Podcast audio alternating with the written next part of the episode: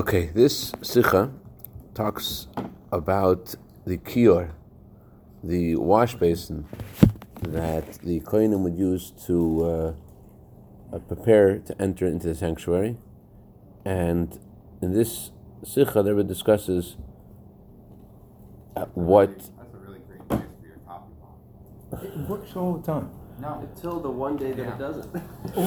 and we're the one that's this, sacrificed. this is the most, you know, tight space there is. Okay. Type of margin. Don't worry, don't worry. Don't worry. If it spills once, it's worth it. Okay, so it's ever discusses it's like a parking space. Yeah, exactly. when you get a ticket, okay, I parked here for three months for free. I got one Yeah, ticket. It's a sixty dollars parking ticket. For th- it's, it's not a ticket. It's, you paid you paid for parking with it. Uh, Anyway, so so um, so there discusses in this sikha the idea of uh, a Jew who- contesting with various lusts and drives, and how washing away from those things um, is the most precious thing. Let, us go inside.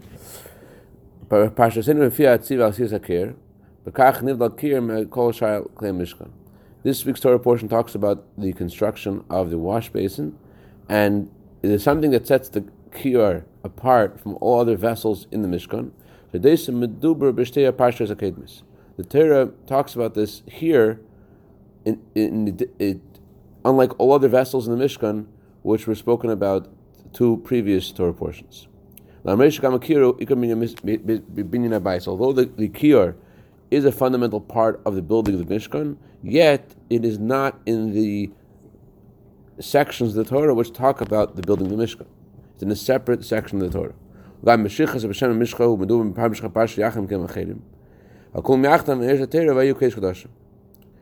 Concerning the anointing of the various uh, vessels, every vessel that was used in the temple had to be first anointed with the oil of the Shemen HaMishcha. So it does discuss all the vessels in this Torah portion, how they're anointed, but the construction of the Kiyar is different, unique, in that only in this Torah portion is there one item that was not yet mentioned that is um, uh, that was that was seemingly right part of it's a ma- major part of the building of the the Mishkan, and therefore it should have been included in all the other vessels of the Mishkan. Good morning, David. So why is it why is this kior in a separate section than everything else? How come the commandment to build this kior is mentioned in a separate Torah portion, unique, different than all other vessels in the Mishkan?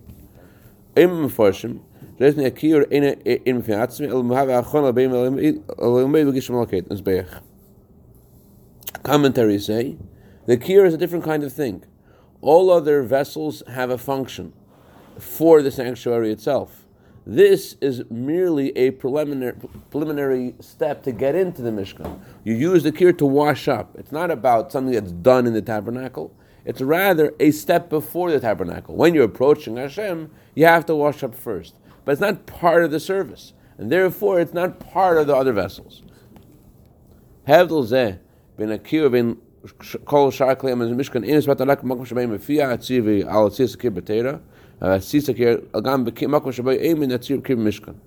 This distinction between the kiyur and all the vessels in the Mishkan is not only where it's mentioned in the Torah, but also its location in the tabernacle itself.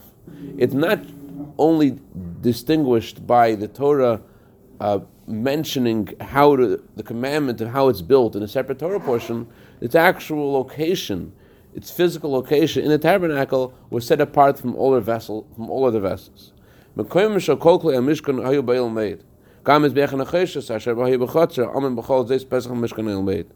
place of all the other uh, vessels of the tabernacle were in the tent of meeting.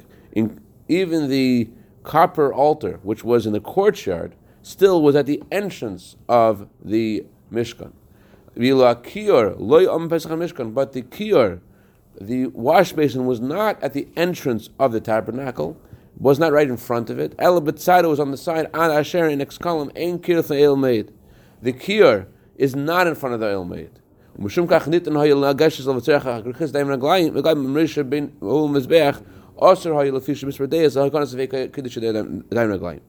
And that's why it was possible for koyanim to enter there without washing their hands, that you they would use this to wash their hands because it, uh, although in the actual Beis Hamikdash, the ulam and the mizbeach between in that location between the ulam and the mizbeach, it was forbidden to um, w- go into that space without washing your hands. But the kir was placed in a less holy section of the temple, wasn't in a holy space, and that's why it was possible to enter that place without washing your hands.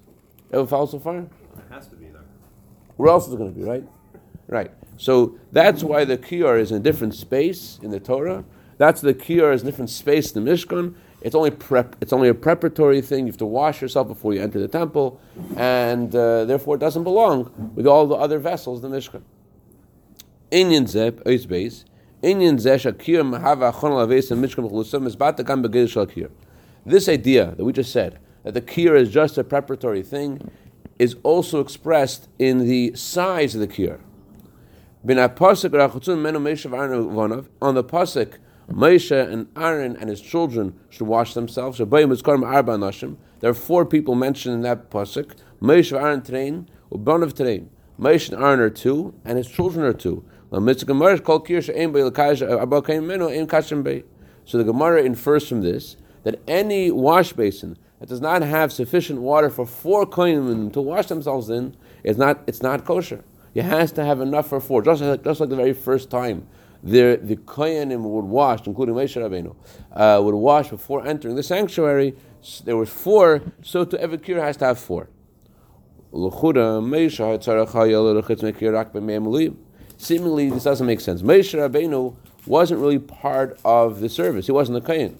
He only served in the temple for very, very limited amount of time. He only served there for a week in the inaugurating period of the temple. Moshe Rabbeinu did not serve as a kohen anymore, according to one opinion. Only Aaron's children continued to serve in the temple. So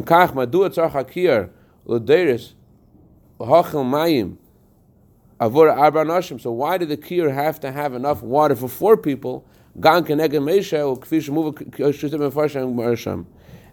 the Gemara asked this question, if it's only uh, meant for, um, if it's something that is meant for the kohenim to use, its size should reflect something about kohenim.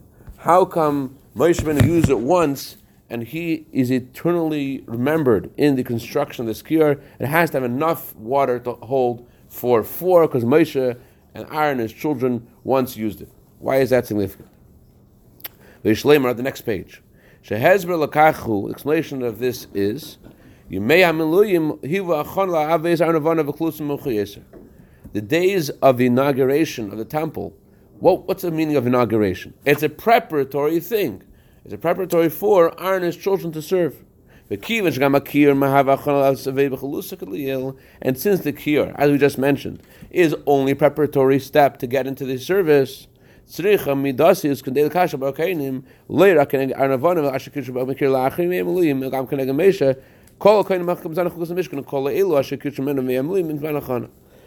intrinsically, the, the theme of the kiyur is about preparation. And therefore, the inaugurating time is significant. The kiyur shouldn't only reflect what's going to happen many, many years forever in the temple. The kiyur should reflect specifically the preparatory days because what's the kiyur about? The kiyur is about preparation. And therefore, the fact that Moshe Rabbeinu used it once is significant. The kiyur is about preparation for the temple. Moshe and Aaron, his children, in the week before the temple was used as a regular um, temple, just as a, in, the, in the week that was just inaugurated, in that week, how was the kiyur used? For four people? Okay, so that's how kiyur should be built. Because cures are about preparation. Yeah. Mekach moving. This understood. Shalom reisha kiyur hiva raka chon laved b'chol is heisa by malim yichedes mikol klei mishkan acherim shem hei mail zu dafka boya yiremes a mesha and alman nagam arin vis b'kach heisa by yiremes mesha b'yachan and kol acherim shayuaz. So although the kiyur was just a preparatory step to serve Hashem, yet it had a virtue in it and its virtue surpassed all other of the vessels in the Mishkan. In what way? That only in the Kiyur do you have something of Moshe Rabbeinu. Every other vessel, you didn't see anything of Moshe Rabbeinu. In the Kiyar, you saw Moshe Rabbeinu. A little bit of a uh, Purim dik Vart. Uh, Reb Gershon Mendel, the Rebbe's Shliach in Italy, Reb Gershon Garelik, he once um, he once brought someone to the Rebbe, and you know, the Rebbe's Farbrengen sometimes would go for you know five, six hours, and uh, it was a long summer Farbrengen, Pasha Shlach. We're speaking about tzitzis. This guy doesn't speak Yiddish. He wasn't from, but he was standing there with everyone watching the Rebbe. Rebbe was talking. He asked Gershon Mendel, "What's he talking about?" Gershon Mendel's like, "This." An hour later, what's happening now? He's showing this, him his tzitzis. He's wanting to sit. The whole Farbrengen about the meaning of tzitzis, according to the Kabbalah, according to Medrash, according to the whole Farbrengen about that tzitzis. So what do you think the guy did after that Farbrengen? He got himself a pair of tzitzis. The Gershon says, says, I'm not jealous of too many people. I'm jealous of this guy. His tzitzis. You see Moshe Rabbeinu in his tzitzis. So that's what was unique about the Kiyar. In the Kiyar, you had an expression of Moshe Rabbeinu. The Kiyar was built to fit the hands of Moshe Rabbeinu. So there's something that's that's exclusive about the Kiyar that no other vessel had. That the Kiyar was built for Moshe Rabbeinu, and its construction reflected the usage of Moshe Rabbeinu just one just for that week. Here is the wash basin itself? Yeah. the- There's a wash basin. So, so we said a, a couple of things in this in this uh, uh, few sections of the sikha about the one, number one. We said why the kiyar was um, put in a separate Torah portion because it's not really part of the service; it's just a wash basin preparation. We said why it's located in a less holy place because it's also just a preparation. It has to be in a place where people who are not yet pure can, can use. And when then we said on the other end something which seems incongruous to the other idea, that is that only the kiyar has something in it that surpasses everything else. Only the kiyar has in it something of Moshe. So let's try to figure out these two seemingly diametrically opposed ideas within the wash basin, it surpassing everything else, having something of Moshe in it, and conversely, the fact that it's less holy than everything else. What to go to Eis Gimel. Shnei Gudim El Bekiyar, these two opposing elements within the wash basin.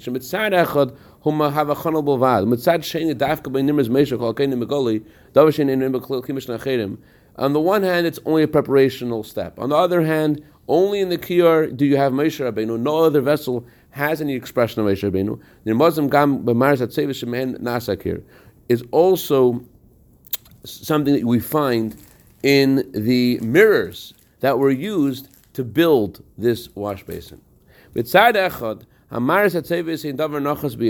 The women donated their mirrors for the temple.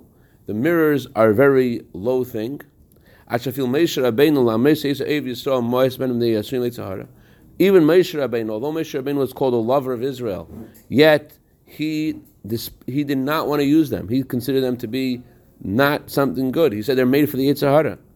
They're mirrors. What are mirrors used? Mirrors, be, mirrors are used for women to beautify themselves. So why in the world would, he, we, would, should we include this in the temple? The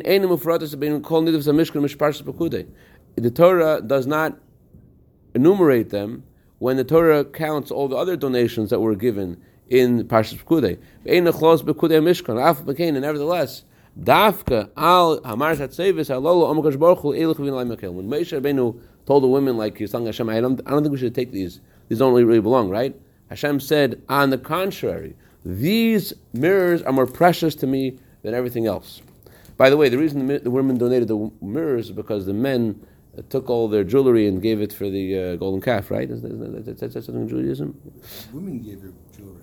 Women? So- No, the men, the men gave Men their gave the jewelry. They tried to take the women's jewelry. I think they took it by Oh. force, it's like a midrash. Right, They only right. had Copper left. so the women had left their their, their uh, mirrors, and they gave them mirrors for the Mishkan. So Hashem says, so so we have these two opposing ideas. We have Moshe Rabbeinu thinking this is the worst thing, this does not belong even, and we have God saying to Moshe Rabbeinu, this is the best thing. There's nothing better than this. Are you kidding? This is more precious to me than any other donation for the Mishkan. So it's similar to what we just said before about the kiyar. It's, it's the lowest thing. It's it's something just a preparatory step. On the other hand, it's the best thing. It's the best thing. It has in it Rabbeinu. So what does this mean? Let's go to Ezdalot. Hezer l'kachu. Explanation of this is as follows. Kvar huzber rabbis. Shachish b'av asin nishpachas b'seichem u b'kach sheyisoy kudon gashmim l'kadosh baruch Let's to understand all these ideas. You have to go to the go to the basics. What is this Mishkan about? What's the point of making a Mishkan? Hashem wants Jewish people to take physical things and make from their physical things a mikdash for Hashem. And these 13 or 15 ingredients, physical ingredients that they're using to build this temple, um, that's where Hashem's Shekhinah will rest. What do you say if it's, if it's, if it's not for uh, uh, uh, cooking, you still call it ingredients? 13 or 15 items, which were used to build the Mishkan. Those are the things that God says, components, okay. The. Those are the things that God says, I will rest in them, those 13 or 15 components. Sha'yodei, shadekach tusham matar shasakash baruch hu, liyaseiz baruch tachtinim. God's desire that He wants to have a home, the lowest realm, will be realized in those 13 or 15 components, those 13 or 15 physical things. That's the whole point of what's going on over here. God wants to rest in the world, and He's going to rest where? In these physical things. And since when God wanted and wants to have a home in the, in the lowest realm, He doesn't just want a home in a lower realm. He wants the lowest realm, a realm that there's no realm lower than that. Whoa. And that's why the Mishkan had to have the mirrors. Asher Sum yetzer hara, which are made for the yetzer hara,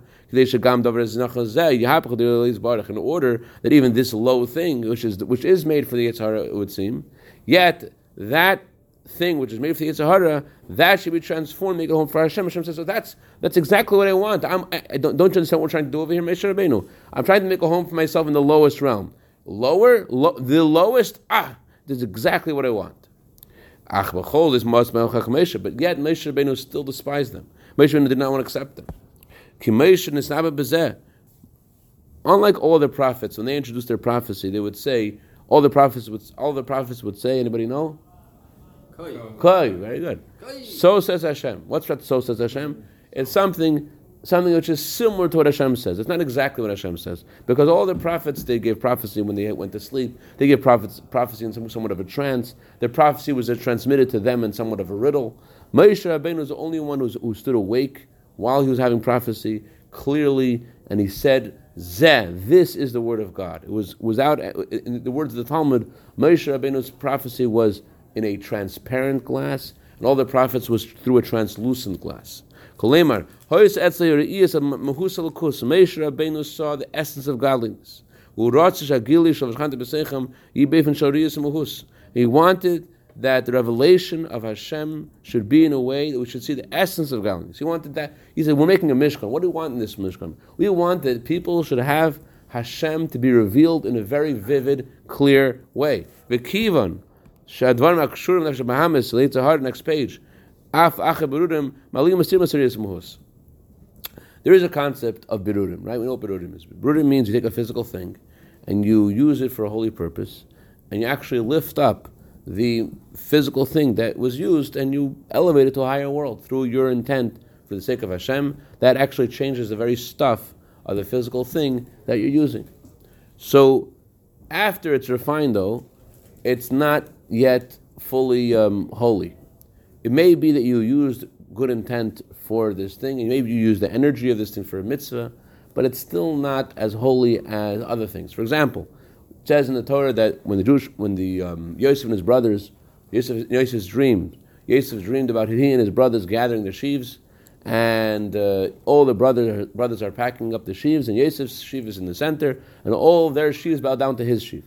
So the Alter Rebbe writes in uh, Torah how all of the other sheaves they are uh, are represent the refinement of the brothers of Yosef. They elevated the physical to a certain extent, but still, it's like when you eat something for the sake of davening. So you ask your food is elevated in your davening to, to somewhat, but can you compare that to something which is naturally holy? You can't.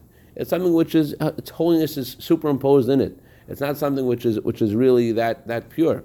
So that's why it says that there's a second birur, there's a second refinement. That's why, for example, Shabbos, Shabbos it says is a higher elevation. Things are elevated every davening, but then there's another elevation on Shabbos. Whatever is elevated throughout the week needs a second elevation on Shabbos.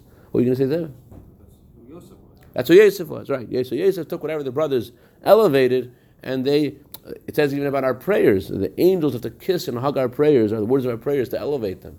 Gofif line, the Nashik line, the Zohar says that the angels hug and kiss the words of a Jew to elevate them, to elevate them, to present them before Hashem.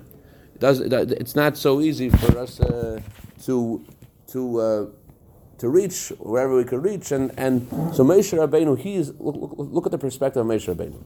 He sees the essence of godliness. You know what essence means? Essence is a word that could be used to contrast to existence. You could see that something exists, proof that something exists.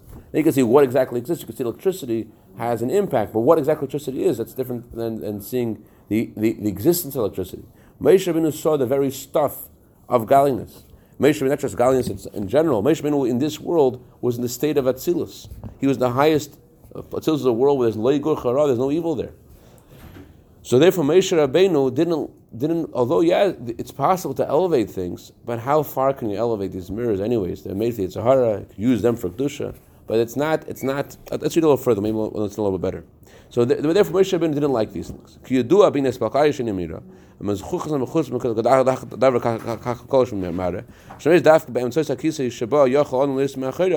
Adeyas bakar meira, yefshal irizesim. Kol adeyas bakar meira shein meira, ein reis davar atzmi el dmus as tak shat. Okay, I, before I, translated a uh, the other prophets seeing through asbaklari shein meira as a translucent glass. That's a way. Um, that's a way I think is a simple translation of the Gemara, but Chassidus uses that expression for another idea.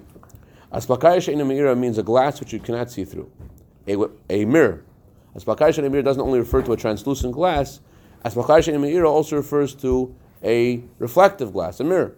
So again, we're talking like a mirror where it reflects, or like this where you can't see through, but it's not a mirror. This is opaque. A mirror is something which you could see yourself, right? So, So the, the same root of this word is reflection. right. The, the literal translation is a glass which is which does not shine. That's a little translation of the words.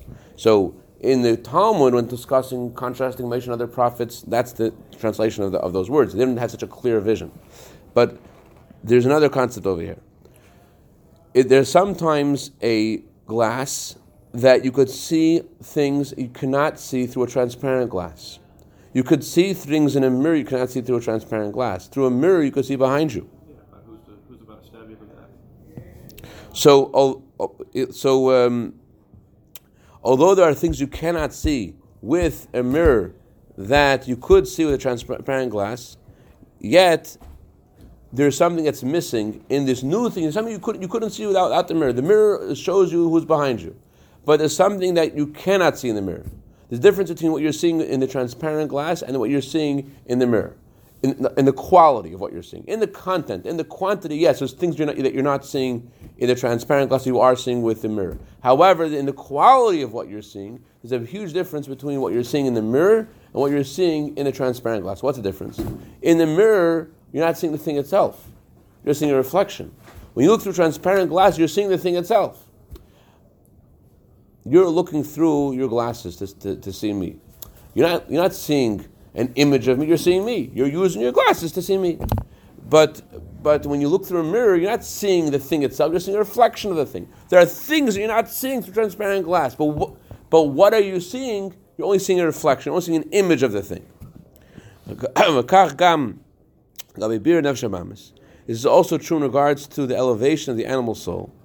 Dafka de bir me'ira er an me'ira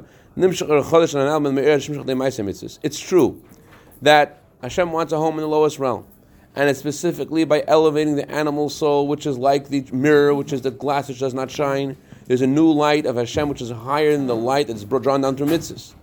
By contesting the drives of the animal soul and not giving in and doing what Hashem wants you to do, there's something that's loftier than you could possibly bring down through any mitzvah. Yet, yet it's not the- it's not such a um, pure light. It's only like an image of something. So it's a higher. I'm using the same. Yeah, I'm using, difference between tzaddik and before before before before uh, we get to, to your question, or comment. I just want to say I'm, I'm going to use the same words now, and I'm going to confuse you because I'm using the opposite. The oppo- the same words, the opposite idea. Before I just said that in the transparent glass you have a higher quality of the image, right? In a trans- in a mirror you have a lower quality of the image, you're seeing a reflection of it. Okay, but the truth is, spiritually, spiritually, through elevating the physical, which is a you're using something which is a dark thing, right? So you're getting a higher quality light, getting a higher quality light, different kind of light, but the light that you're getting isn't shining as much. It's coming through a veil of the physical. It's a higher kind of light. It's a higher, you're reaching a higher place. You're satisfying God's desire more because remember, God wants a home in the lowest realm, and therefore, whatever is lower is, is, is deeper. Whatever is lower is more meaningful, and therefore, you're touching something which is more meaningful to God. You're touching a higher kind of light. However, this higher kind of light is coming through a, uh, a, a darker veil. So, you understand, David, or no? With me? So, so, so you do a mitzvah. It's a clear light of Hashem. It's Shabbos, Kashrus, one. Oh, well, let's get Kashrus a second. Shabbos, it's wonderful. Um, tzitz, this is wonderful. Subduing a yetzer hara, subduing one of your thoughts, you shouldn't be thinking whatever, or, or, or trying to change your character. It's, it's uh, at the end of the day, you are okay. You accomplished. Instead of being so obnoxious, you're not so obnoxious. You're a little less obnoxious. Randall Futerfas, the Rebbe was once speaking a very, very sharp sikha, the residents of Kfar Chabad, about Ahavas Yisrael. And uh, it's amazing, Mendel was such a genius in the way he verbringt. After such a sharp sikha, what do you want to do? You just want to like, you just want to like die. you just want to like, like throw it all away. and I'm going to become a tzaddik gomer. Randall Futerfas, he verbring with them in a very down to earth, natural way. And he, one of the things he said was, there's a video, you could see it. One of the things he said was, there was once a guy he knew who was a little bit of an aggressive kind of guy. So whenever he would fight with people, he'd go like this. He would hit them uh, below the belt. And he did tshuva. You only hit them in the face. This is his level of tshuva. So yeah, it's tshuva, and he's dealing with something which is very low, and he, and he, and he uh, didn't hit below the belt anymore. Instead of going like that, he went like this. so, so Mendel Futerfas was saying that, uh, yeah, that's, that's tshuva. So is, is, there a higher kind of light in that person contesting his yetzer hara and, and doing a little bit less evil? Yeah, it's a high kind of light. Is that, is that a pure, beautiful light? No, it's not a pure, beautiful light. It's a light which is coming down through a very dark veil. That's what that, that's the, the contrast between Moshe Rabbeinu's perspective and the Abish about these mirrors. Moshe Rabbeinu said these are mirrors made for yetzer hara. The Abish says, yeah, but now we're going to bring, bring them to Kedusha. This is fantastic. So on the one hand, the Abishter is Moshe Rabbeinu has a point. It's not you're not seeing the revelation of the essence of godliness. It's going through a dark veil. On the other hand, the Abishter says, but where is this coming from? Where, what's really going on over here? Zu laimanakol. This is more precious than anything else. This such is a much deeper thing. Okay, we'll stop here. So, question.